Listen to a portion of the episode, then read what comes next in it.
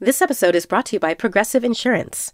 What if comparing car insurance rates was as easy as putting on your favorite podcast? With Progressive, it is. Just visit the Progressive website to quote with all the coverages you want. You'll see Progressive's direct rate, then their tool will provide options from other companies so you can compare. All you need to do is choose the rate and coverage you like. Quote today at progressive.com to join the over 28 million drivers who trust Progressive. Progressive Casualty Insurance Company and Affiliates. Comparison rates not available in all states or situations. Prices vary based on how you buy.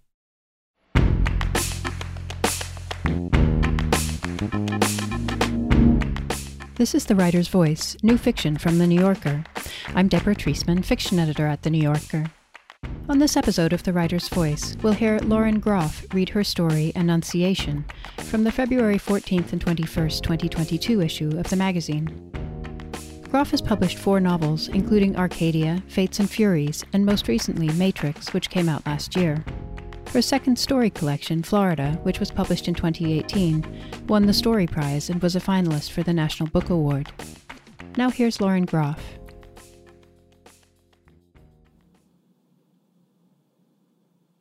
Annunciation. Some nights, in my dreams, I find myself running through those hills above Palo Alto again. It is always just before dawn, and as I run, I smell the sun crisped fields, the sage, the eucalyptus. The mist falls in starched sheets over the distant hills, the ones that press against the bay, and I can hear nothing but my own footsteps, my own breath.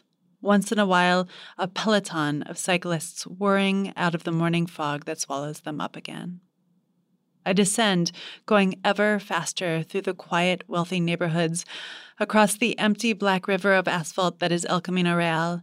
Then, when the road flattens out into Mountain View, I am flying, and I see at last the great strong armed oak that spreads its grace above the whole block. Every time, though, I awaken before I can lift my eyes to the converted pool house, covered in moss and bougainvillea and ferns, which I have not seen in 20 years and which I won't see again in this life. My parents didn't come to my college graduation. Instead, they sent a dozen carnations dyed blue and a gift certificate to a clothing store for middle aged women. I would give my left foot to be there, my mother had said, near tears on the phone. But her voice was drowned out by my sisters screaming at one another, the dog barking, and when she put the phone down to stop the ruckus, she got distracted and never came back. It is true that one of my sisters had a dance performance that same weekend, another had a soccer match, and another had final exams, and even if these things had been deemed of less importance than the eldest child's college graduation, my two brothers, who were still in high school, could not be trusted to resist having a party in a house vacant of parents. This was why, after walking across the stage and tossing the mortarboard and hugging my friends, I came back alone to my dorm room, dodging my roommates' families who were loading all their stuff into cars. I closed the door and looked for a long while at my own neatly packed boxes, the stripped mattress. I took my toiletries, Moby Dick from the box of books, a sleeping bag, a pillow, a hiking backpack full of clothes, and slipped out, leaving everything else behind. I didn't say goodbye. I told no one where I was going.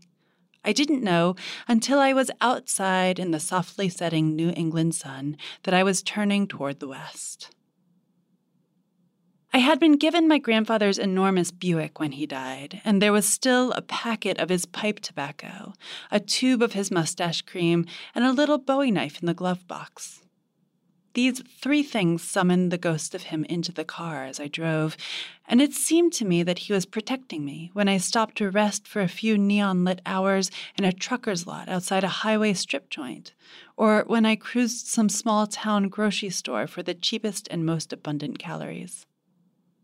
I had only a pocketful of change and a half tank of gas when I rolled around the curve and saw San Francisco in its dark glitter before me. I'd visited libraries along the way to check an internet bulletin board where I had advertised the Buick for sale, and it happened that I arrived an hour or so before I agreed to meet the car's buyer in a hospital parking lot.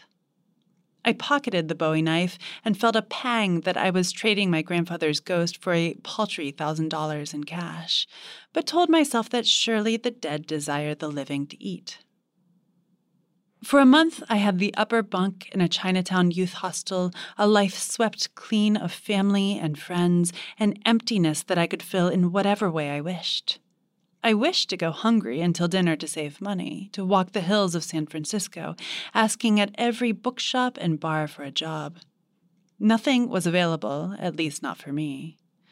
When I squint back through time, I can see her again, this restless, ill clothed, stringy haired, half starved girl who could not, for shyness, look a bookshop manager in the eye.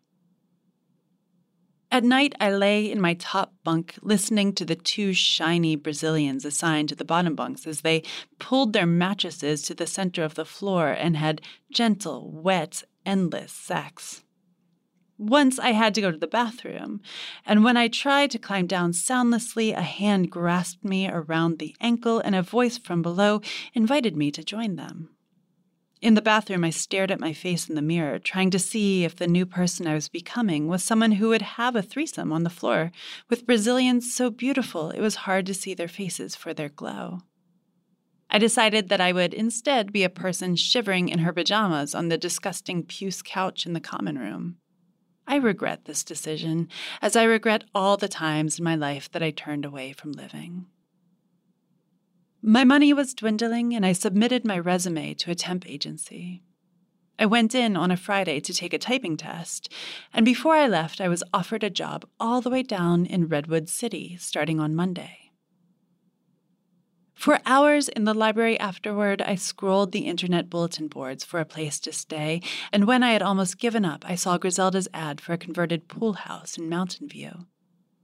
The rent was cheap because the renter was required to do assorted daily chores, some, Griselda admitted in the ad, unpleasant. Men were preferred. I ignored this last bit and took a bus south and walked a mile and saw the cottage for the first time in a kind of spectral dusk. The place sang to me in a register straight out of the fairy tales I'd loved as a child. It seemed a place built for Titania and Puck and little volatile men who grant three wishes. There was an enormous dog guarding the gate of the big house, an English mastiff of more than 200 pounds that opened its mouth as if to bark, but gave only a series of dry coughs. Griselda had had his vocal cords removed, she would tell me later. She looked astonished when I said that seemed cruel, that it was like taking away a human's ability to speak, and she responded that this was nonsense, that of course dogs couldn't speak. Also, surely, she said, it was less cruel than kicking him when he barked too much. I rang the bell outside the gate and waited, then rang it every five minutes until finally the door opened and a shadowy figure emerged who pulled at the dog's chain until he backed up, then looped it around something so his orbit was small, and at last she stood before me, peering out the gate. I had never met a person like Griselda in my life. She was as tall as I am, rather tall for a woman, but I saw her as a strangely wizened child. Her blunt, inky bob was held back on one side by a plastic barrette, and though her face was round, its skin had wrinkled into a topographical map. Her eyes were sunken, their positions vaguely semaphored by eyeliner that fell in crumbs down her cheeks. Her neck was extremely long, and her body, in descending, swelled ever outward from her fragile shoulders until it ended in two purple ankleless columns overflowing a pair of cracked patent leather slippers. Who are you? she said. What do you want? I heard, even in these few words, her German accent, which also seemed like evidence that she belonged to the world of the Black Forest, wolves, dark magic. I told her that I was there to rent the cottage, that I was quiet and responsible and punctual. I handed her my resume through the gate. She did not take it, but looked at me for a long time and told me that I wasn't a man.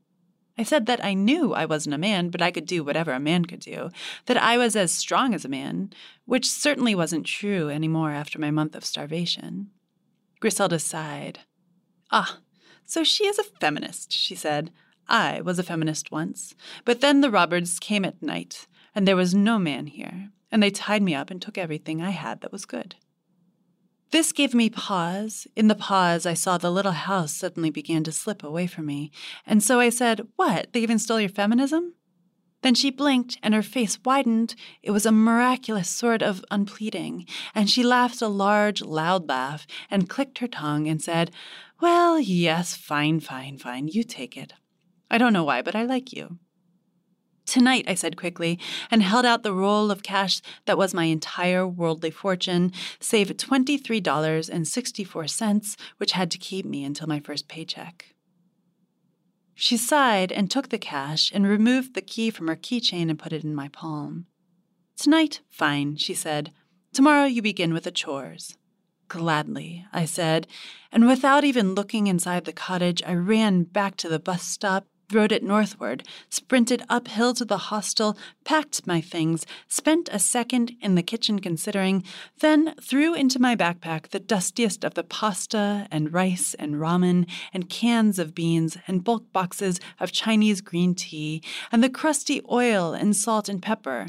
All things that other hostel dwellers had left because they wanted them to be used, I reasoned, knowing, even as I stole this food, that I was beyond the pale.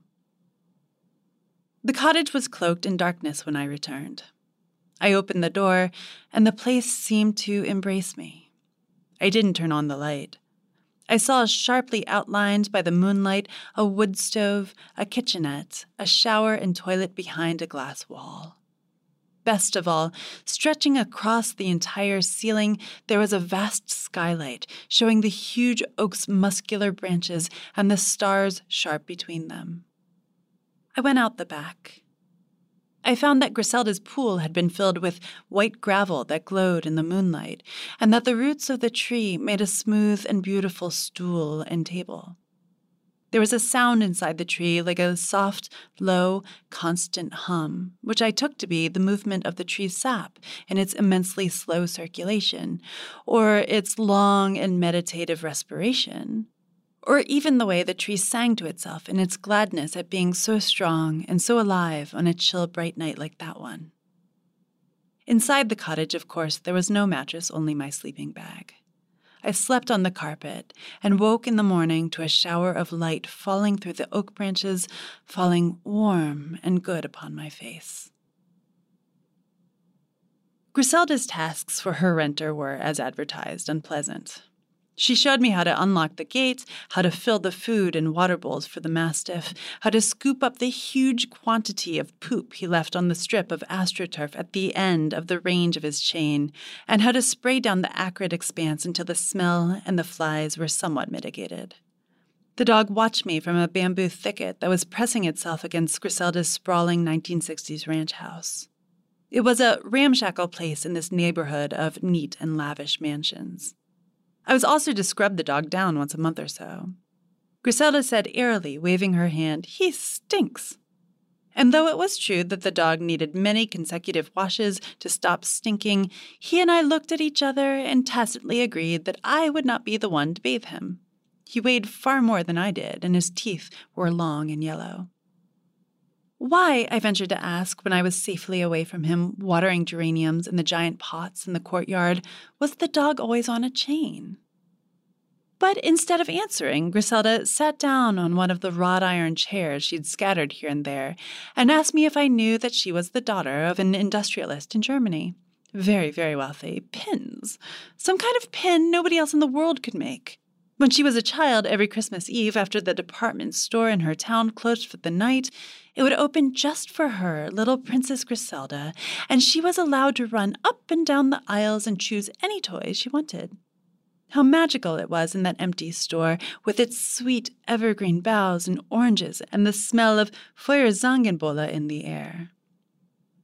I listened, thinking it was odd that when Griselda spoke, she seemed not to be telling a story, but rather to be reciting something that she had memorized verbatim. Perhaps, I told myself, she loved to tell stories to create a past she never had. And who was I, who had just erased my own past, to blame her for this? It took me two hours to finish my chores that first day, and would take me an hour every day from then on. When I was done, Griselda hefted herself upright with a grunt, saying, Wait, I have something for you, and disappeared into the house. She came out with a huge jar the size of a human head, half full of honey.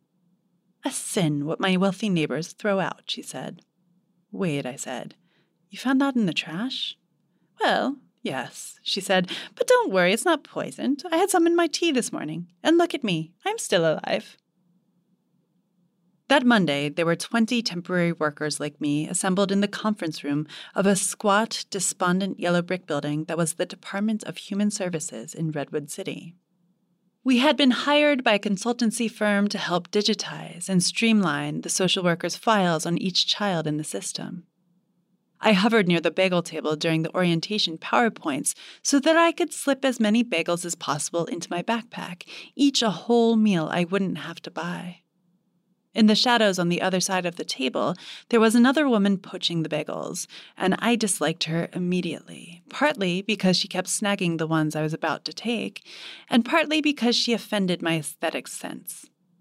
She had long, pale, unkempt hair to her waist with a fuzz of dandruff in the center part, a strange orange tint to her lips and fingernails, and was wearing an avocado and tan, striped, high necked shirt and skirt combination that would not have been fashionable in the 70s when it was first imposed upon the world. Her glasses were enormous, with yellow lenses that darkened when she stepped outside into the sun and which gave her a Kiji look in any light. There was a thick funk to her that reached out to me even across the table. Anais, she had written on the name tag sticker on her chest, though she looked more like something biblical a Judith or Esther or Hagar or Zipporah, a prophetess, a martyr, a believer who loved the ache in the knees after a long session of prayer. When in the afternoon we were paired off with sample folders, each containing a fictional child's case notes, so that we could practice either keying in answers to an online questionnaire or creating a 500 word narrative of the child's life, I watched with growing unease as all the people I wouldn't have minded being paired with went off together, until in the end I was left with Anais. She sighed, looked me over with narrowed eyes, and said, Ugh, all right. All right, I snapped back, though being her partner was not in the least all right. We sat side by side at our paired computers. She blazed along with the data entry, but because I was vain about my writing, I was so slow with the narrative that I was only a few sentences in when time was called. Anais leaned in to read what I had written, and I held my breath and tipped myself away from her smell. And finally she said, No, no, this won't do. You're being too fancy. You've got to be simple, clean, in and out. Get it? I must have looked as stung as I felt because her voice softened. She said, You gotta understand. We're about to see some pretty heavy stuff with these kids neglect and hunger and rape and broken bones and a bunch of other bad stuff. And if you're writing all that fancy prose, you're to feel all that badness in you. But if you're sharp and cold, it won't get to you so deep. See what I'm getting at? You need to protect yourself, sweetie. I've always had difficulty with tenderness that comes to me unexpectedly. Perhaps it was also true that by then my beautiful solitude had slid a little into loneliness. My eyes filled with tears. Anais leaned even closer and put her hand, stinking of something strange, on my face and said, Oh, sweetie, you'll be okay. When we were given our first real folder to process, I saw that Anais was right. The child in it had a life that was relatively good compared with many we would see, but still a great horror radiated out from between the lines. There were many different social workers' notes documenting the discipline problems of this small boy the diagnoses and medications, the cycling into and out of foster homes, all the way back to the initial trauma and the separation from his mother, who had been deemed unfit because she had left her baby with a paramour who had somehow broken the little boy's leg. I wrote my narrative as quickly and cleanly as I could. Then, while Anais was finishing the online form, went to the bathroom to cry. But once I stood there in the stall, resting my head against the cool metal, I couldn't. Something was stuck inside me, huge and uncomfortable. When I returned to my desk, I understood where some of Anais's odor came from. She had taken a small container of orange powder from her battered pocketbook and measured out a careful spoonful. I watched, astonished, as she swallowed the powder down, staining her tongue and teeth orange. Turmeric It's my medicine, she explained, daring me to say something. Witnessing this only added density to the enormous, immovable object inside me. When I got home to the cottage, I had the idea to put on my running shoes and go out into the delicious coolness and try to run the bad feelings off. I went through the expensive streets of Mountain View in the dusk, and though I could not yet run far, and I still couldn't cry, the lump inside me dissolved enough that I felt relief. I returned to the cottage to find a gift from Griselda outside my door a beautiful armchair. On the note, in a spiky and elegant hand, she wrote that she had noticed I had no furniture yet in the cottage, and that someone like me always needed a separate place to sit and think. The following months became a plate of four strands. The dark horror of my job, with all those damaged children who burned beyond their folders into the world at large the increasingly long and ecstatic runs I began to take every night after work.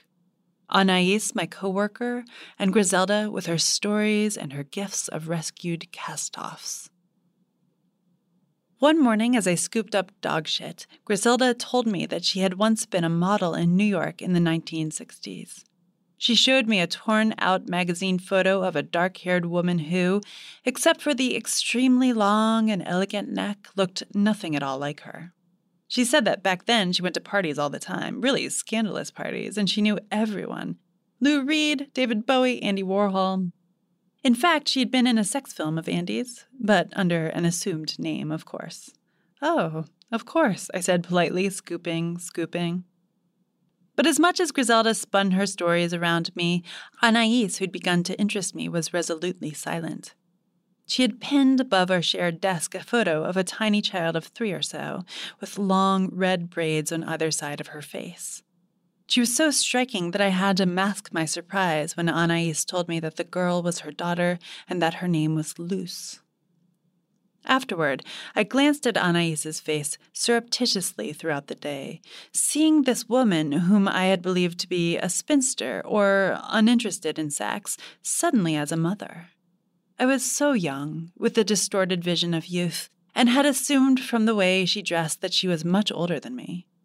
I saw now the dry skin of the emaciated where before I had seen wrinkles. I saw a young woman wearing the thrift store costume of a much older woman. I began to sense that she was hiding something. We were finally given our first paycheck. At last, I had enough for rent and food. The extra left over felt luxurious. I began to buy fruit from a food cart to supplement my peanut butter and jelly sandwiches at lunch. A little clamshell of beautiful fresh strawberries and watermelon with some mint sprinkled in. There was a kind older social worker I sat in the sun with while I ate this fruit, a comfortable woman named Shelley, who talked about her grandchildren and the weather and books. During those months, Shelley became a good acquaintance, if not a friend. I had no friends. I wanted none.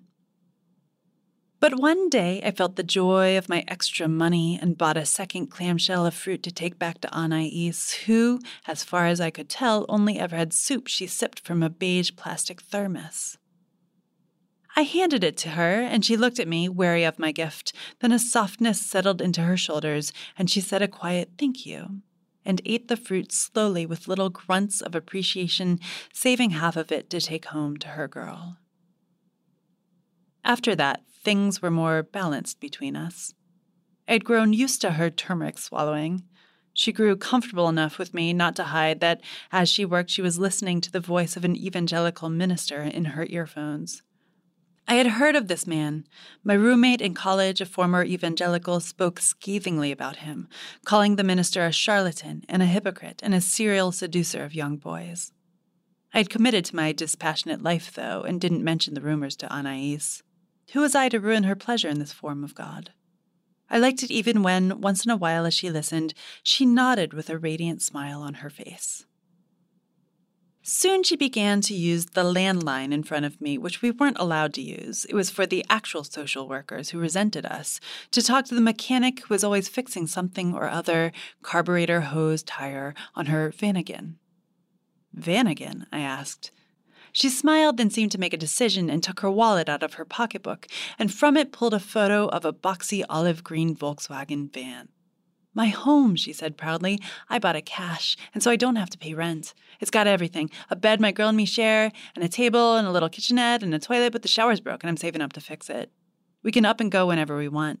Say there's another earthquake, which there will be, mark my words. All we do is get in the van again and drive to somewhere safe. Then she seemed to regret having said this much, and to all my questions afterward, she frowned and shook her head. I am sure I would never have discovered what Anais was running from if I hadn't come back from the bathroom one day to hear her on the landline pledging a $1,000 to the evangelical charlatans overseas ministry. I must have let out an incredulous sound because she looked at me and made a furious face. She said that she would send a check and slammed the receiver down. Then she stood up, quivering with rage, and said loudly that it was her money, she could do whatever she wanted with it.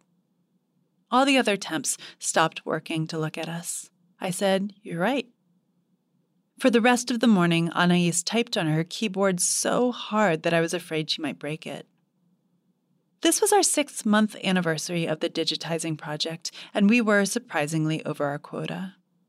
Our supervisor, a sweaty new college graduate who looked like all the frat boys I'd gone to school with, celebrated our achievement by buying us a stack of pizzas and a sheet cake. He also forgot where we were and the gravity of what we were doing and bought a couple of 24 packs of cold beer. I watched from across the room as Anais stood silently in a little knot of people, sipping a beer so fast that it was clear to me she had never in her life drunk one before. I don't think she would have had one now if I hadn't upset her so deeply that morning. I watched with dismay as she opened a second beer. This she drank even faster, and I watched her give a little burp into her fist, and the people in the ring around her all at once leaned back a little, perhaps because of a sudden waft of spice. There was a speech I didn't listen to. I was watching Anais wobble, her eyes grow a little loose behind her thick lenses. I made my way around the room until I was standing right behind her. The speech ended, everyone applauded, and began shuffling out of the conference room, and I caught Anais's arm as she began to move but tripped on nothing and began to fall. She looked at me. Uh oh, she said. I steered her into the bathroom so quickly that I was able to pull her hair back into a bun at her nape before she vomited into the toilet. She retched and retched neatly like a cat, except for in the first torrent, when some puke had splashed up onto her chin, her glasses, and the high 70s bow of her shirt. She sat bleary and sweating on the side of the sink while I wet a paper towel and wiped her face, then ran her glasses under the water and tried to clean the bow by dabbing it with a fresh towel. I saw that it attached to the collar of her shirt with a series of tiny buttons all the way around and began to unbutton them one by one. She watched me. Without the glasses obscuring her face, she looked young, my age. She was not unpretty, I saw with surprise.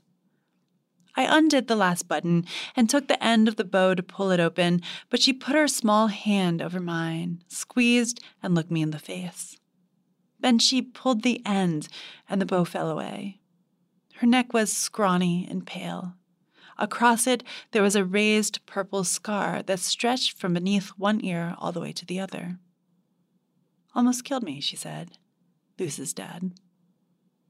I saw then why she was so wily, so secretive, why she lived with her child in a van, why the ability to escape trumped every other need. So now you know why nobody gets to tell me what to do ever again, she said. I thought about what to say while I washed out the bow with hand soap in hot water, then held it under the hot air dryer. The fabric was shiny, synthetic, thin from wear, and didn't take long to dry. I had found nothing to say by the time I began buttoning it back around her collar. Gently, I tied the bow in a great loose loop that swallowed up Anais's angry scar. Then Anais leaned forward and kissed me gently on the lips. She tasted like turmeric and beer and vomit, and I moved my head away. But as I did, her face changed, a horror entered it, and she snatched up her glasses and ran out the door. I spent some time cleaning up the bathroom. When I came out, she had left a note on my keyboard sick, Forgive me. Won't happen again. I didn't get to tell her that it was all right, that though I didn't want it to happen again either, I didn't mind that it had taken place once. By the next day, Anais had built such a strong wall around herself that I was never going to be able to reach her again. Not once during the next few months did she speak to me about anything other than work related matters. I tried to get her to talk about Luce, but she wouldn't. She was gone, closed. I had done some violence that I wasn't at that time capable of understanding. As the silence between us grew, I began to be unable to sleep at night, thinking about Anais's girl.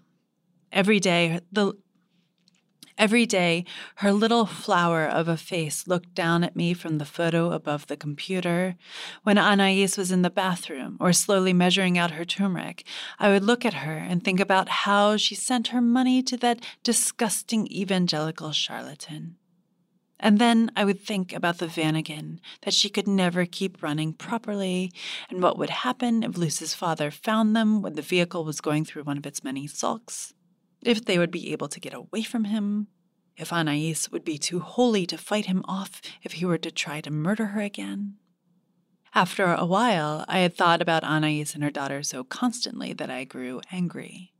It began to seem wildly irresponsible for any mother to waste her money on religion and vehicle maintenance to fritter away the means by which she could get an actual apartment, not a box on wheels, to choose not to build up a safety net to protect her child. There was only a flimsy aluminum door between the tiny girl and all the danger in the world. As if sensing my anxiety, one weekend Griselda told me a story about her life. Once, she said, in the 1980s, a very wealthy lover got so mad at her while they were on his yacht in the Caribbean that he slipped her a Mickey. And when she woke up, she was floating on a raft out at sea, sunburned and wearing only a bikini.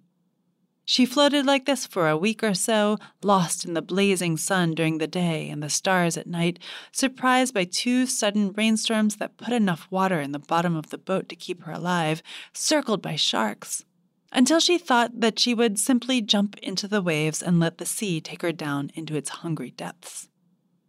But then she was rescued by a family with a sailboat whose father had wanted to write a book about their year on the seas. They thought they'd caught a mermaid. They carried her to a hospital in the British Virgin Islands where a doctor fell in love with her, but she had to break his heart and go home to her daughters, who were teenagers and hadn't even realized she was gone. That sounds like a difficult experience, I said, as neutrally as I could. Oh, indeed, that was a very bad experience, Griselda said contemplatively. But once I was out of the hospital, the hush money from my lover who had made me a castaway was excellent and she smiled her wide, gorgeous smile that was like an explosion in her face. One Friday, after Anais gave a curt little nod and said, Happy weekend, and slung her pocketbook over her shoulder, I followed her, though without at first meaning to. We were going in the same direction, and I simply continued on past my bus stop, drawn almost against my will. She walked with her martial step through the scorching streets of Redwood City, probably not wanting to probably not wanting to spend money on bus fare. I stopped watching from behind a tree as she entered a cinder block daycare and came out holding the hand of her daughter. She was smiling down at Luce, and the girl was talking excitedly up to her. They walked slowly for a few blocks to a library, and I lingered at the window of a convenience store across the street, pretending to agonize over a rack of gum until they came out again, the little girl with a book tucked under her arm. I followed them as the road twisted into a copse of bay laurels and cypresses, where I saw the Vanagon hidden by the thick shade. There was the flicker of a kerosene light in the window. I saw that the night had begun to deepen. There was the smell of cooking, garlic, and some kind of starch like pasta. But seeing the dark forms of Anais and Luce moving in the light made me ashamed of myself, and I quickly left the copse. In self punishment, I walked the three hours back home. This should have been the end of it. I should have let the distance sit between us. But I had not yet learned wisdom, and silence had not yet sunk into me as deeply as it later would. That week, I was sitting out in the noontime sun with the social worker, Shelley, eating cut fruit with mint and talking about Anais, about Luce, about the Vanagon. Just between you and me, I confided, I think she's an excellent mother, but I'm worried about her daughter. I think it's not impossible that she doesn't take the girl to get her shots. The preacher she listens to doesn't believe in vaccines. And Shelley nodded slowly, smiling, which at the time I took to be agreement with my assertions of confidentiality but which I came to understand did not commit her to anything like silence or discretion or inaction. I ask myself now if some part of me wanted Anais to be jolted, if I wanted obscurely to force her to find a solid place for her child, if I knew that she and her daughter might be separated. I would never have put it like this to myself at the time. There are moments in our lives when our sense of our own goodness is so shaky that we build elaborate defenses against the possibility that we may be far worse than we fear. I have come to think that I had a secret intention held at the very center of my actions, so small and dark that I pretended not to see it then. I could not see it even a decade later. It is only now, when I know myself to be good and bad in equal measure, that I can glimpse it, if barely. As I took care of the mastiff that weekend, Griselda sat in the courtyard in a plastic chair, soaking her feet in a tub. She was telling me another of her tall tales, this time about the period when she taught philosophy at Princeton, back in the 70s and 80s, and had an affair with Derrida, or was it Nagel?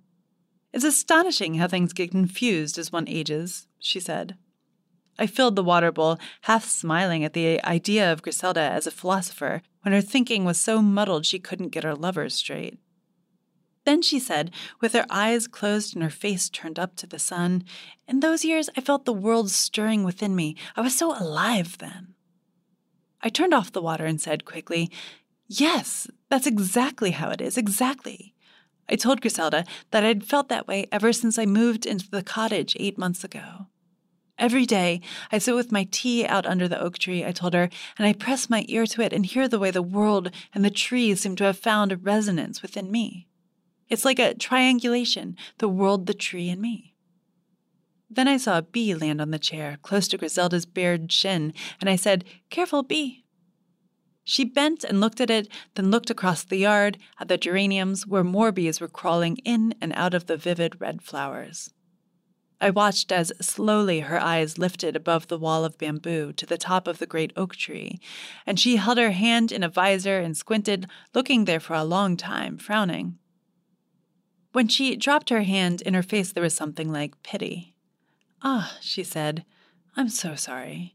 It's not the resonance of the world or whatever you think it is. It's bees. I couldn't believe that I'd missed them in their thick orbiting of the top of the tree, where there must have been a hollow. Griselda forbade me to go into my backyard, saying that she was sorry there were legal issues. One of her former tenants had been stung and had an anaphylactic reaction and had to go to the hospital, and now she was bee shy as a landlord. She couldn't afford such hospital bills again. She brought me a gift of six beautiful amber colored drinking glasses in apology so that I wouldn't have to drink out of old pasta sauce jars anymore. And that night I sat on the cold wood stove to drink my tea from an amber glass and felt a longing to be next to the tree as usual. I woke on Sunday morning to a feeling that something was wrong and stood blearily in the shower, trying to understand what it could be. At last, I lifted my eyes to look through the skylight, where, at the top of the tree, a man had belayed himself and was spraying the hive, a can of chemicals in each hand. At the moment I looked up, he was looking down at me, but was oddly faceless, which I couldn't understand until I had screamed and cowered on the floor, and crawled naked out of the shower, and thrown on my clothes, and run out into the driveway barefoot, my hair dripping. Griselda was standing colossal there, supervising the spraying from below. Oh, don't worry, she said. His name is Gabriel. He does handiwork for me sometimes. Yes, unfortunately, he did have to spray at this time in the morning, she said. It is when the bees are sleepy and won't sting so much. Yes, he has a face, she said. I just made him wear three pairs of my pantyhose over his head to protect himself. And at last she said, impatiently, Ah, Liebchen, he doesn't care for your nakedness. He is up in a tree being stung by bees. On Monday morning, the tree did not hum its happiness. At work, there was no Anais. She did not come in, did not even call to say she wasn't coming in, my supervisor complained. My cubicle felt lonely, and the face of the little girl looked down at me, an accusation there. When, after work, I walked all the way to the little grove of laurels and cypresses, the Vanagon was, of course, gone. There was an indentation in the soil in the shape of Anais and her child's life. The next day, though I stood outside the daycare and waited to see her, Anais did not come to pick up her daughter, and the women finally locked the door. It was clear that the child had not come in that day. I grew so concerned I could hardly sleep. After a few days of standing on the street watching, I summoned the courage to go into the daycare, which smelled like paste and piss and crackers, and asked the lady in charge about Luce and Anais. A window slammed shut in her soft face, and in Spanish she called the other two childminders over, and the three of them stood in a ring around me defensively, saying that Anais was gone, that she did not want to be found, that I had better forget her. The state had come around asking questions, the lady in charge said. I wasn't someone sent from the state, was I? Oh, God, no, I said. I am not a threat, I wanted to say. Then I understood that to any woman on the run, the fact that I was there trying to find her meant that I was indeed a threat. And so I began to come home from work directly, to change into my running clothes as quickly as I could, and I would go out into the late afternoon and twilight and night, trying to spot Anais's van in the towns all around Redwood City my heart lifting every time I saw an olive colored van, and crashing down again when I understood that it wasn't Anais's, that she had gone somewhere too far for me to run to. I began to run farther and farther at night in expiation, but also looking for her. I am so sorry, I wanted to tell her. I'm not someone you need to run from. I would never harm you. I would never ask the authorities to take your child from you. You do not need to fear me but she had gone somewhere out of the reach of my contrition. A month passed and then another. My body had become whittled with all the running.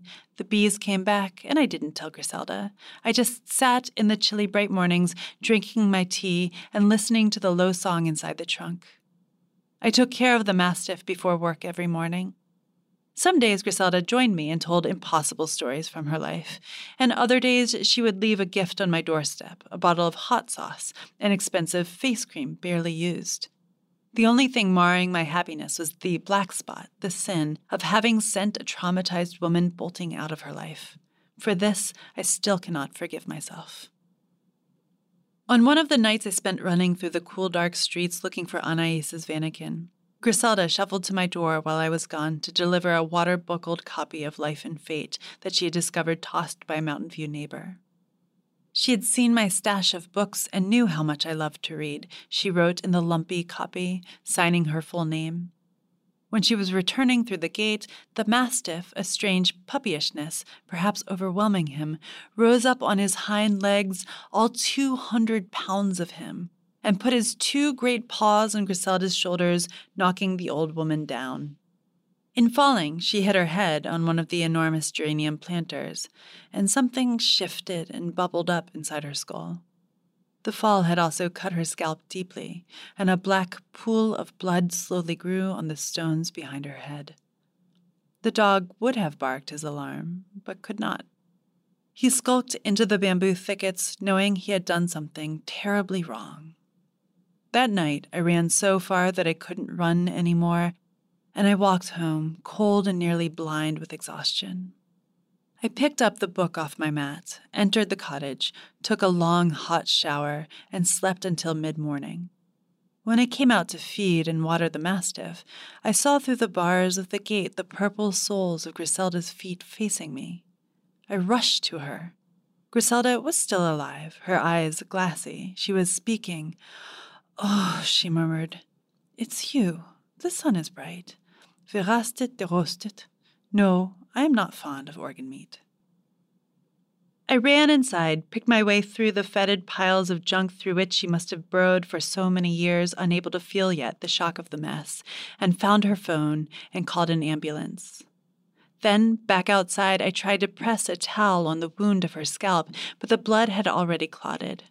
She had rips on the shoulders of her nightgown where the mastiff's claws had fallen, and a few bloody scratches on the skin beneath.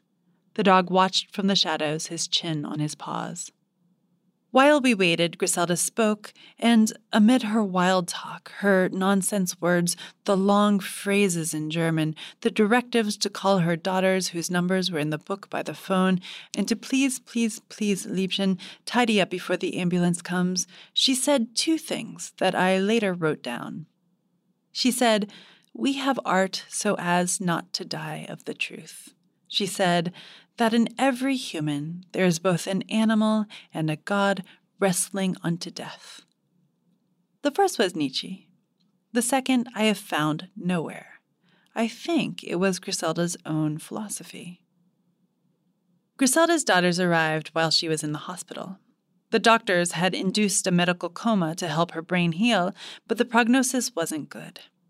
I had sent the mastiff to the pound. He had to be dragged out to the truck by two men coughing his sad, soundless barks.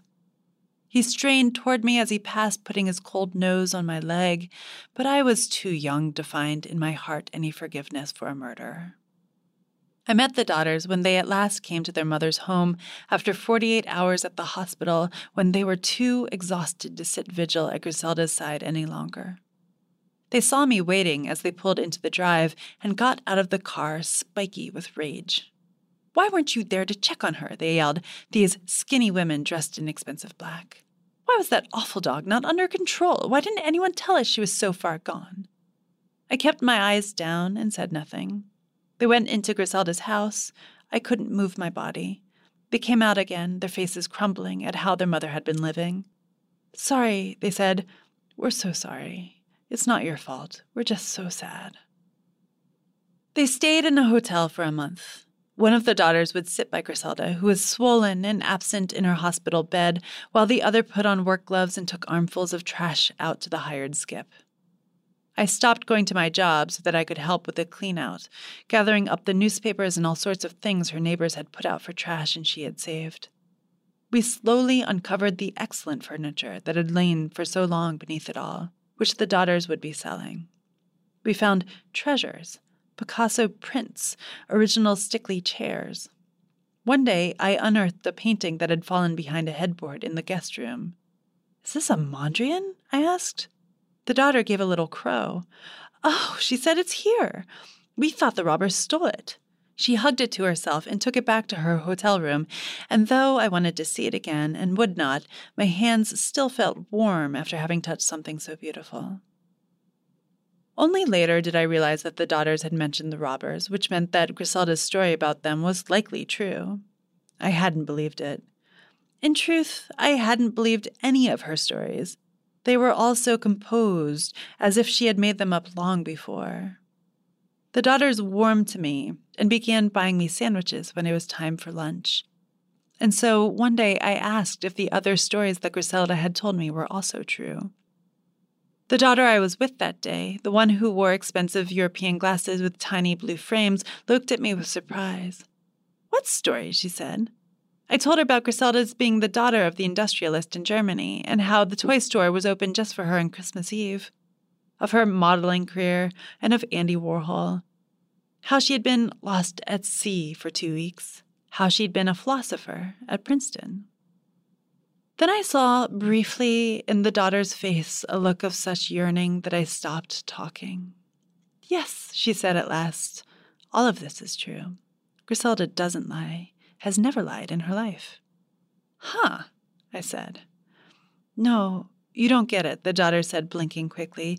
It's just that she never talked about any of it, any of it with us, even when we begged her to tell us, and yet she gave those stories to you, a total stranger. Griselda never woke up. A truck came and took away the skip filled with junk, an auction house came and took away all the furniture. It turned out that underneath the furniture, the roots of the bamboo thickets had been pushing up through the terracotta floors. Griselda was cremated without a service. The daughters gave me one of the lesser Picasso prints and said I could stay in the cottage rent free until the place was sold. I found a job as an administrative assistant at Stanford, basically a receptionist with excellent health care. Two months after Griselda died, a year into my quiet life alone in the cottage, I felt a disturbance in the air in front of my desk at work and looked up, and standing there was a woman, and that woman was my mother.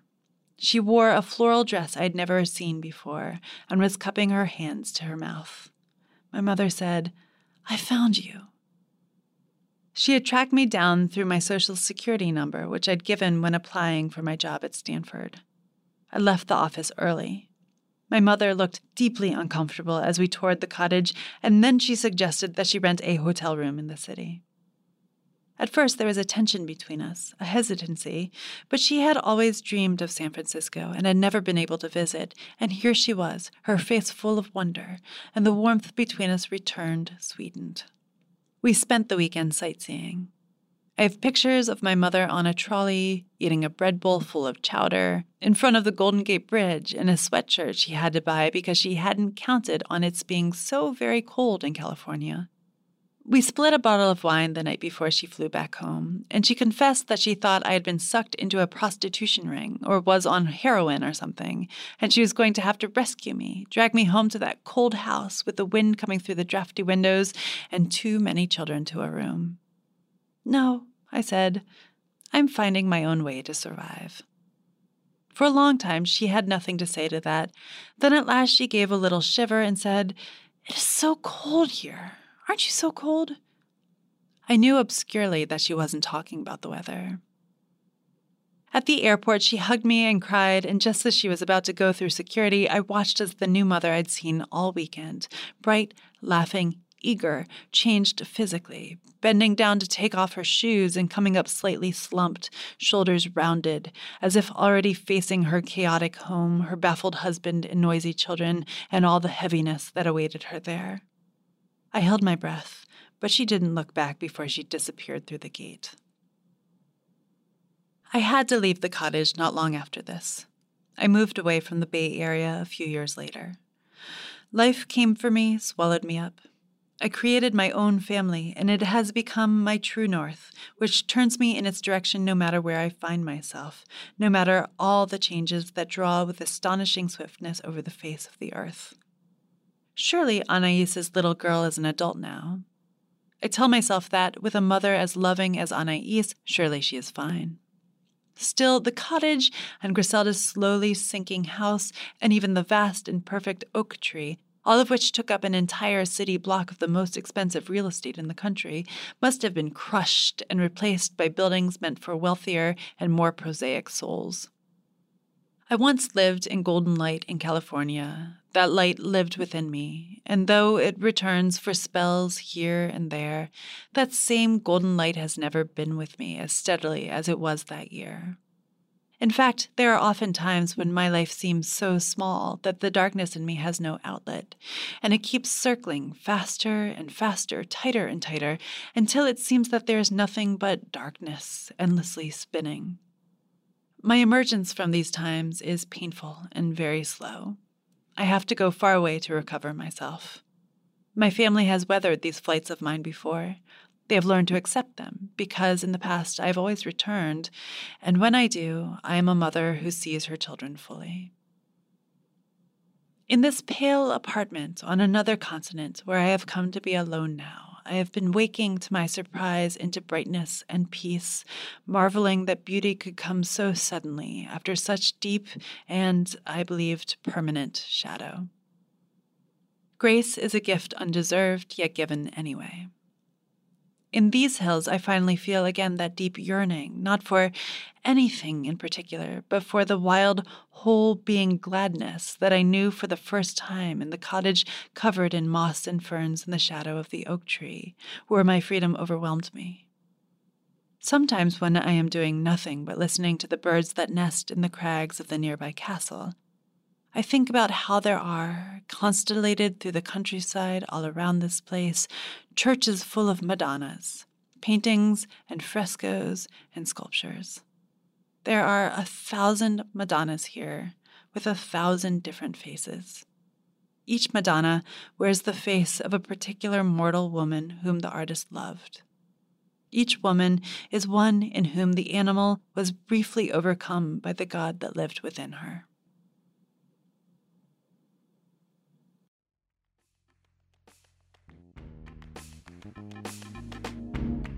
That was Lauren Groff reading her story Annunciation. She's been publishing fiction in the magazine since 2011. You can hear more New Yorker fiction read by the authors on NewYorker.com and on the New Yorker apps available from the App Store or from Google Play. On the New Yorker Fiction Podcast, we invite writers to choose stories from the magazine's archives to read and discuss.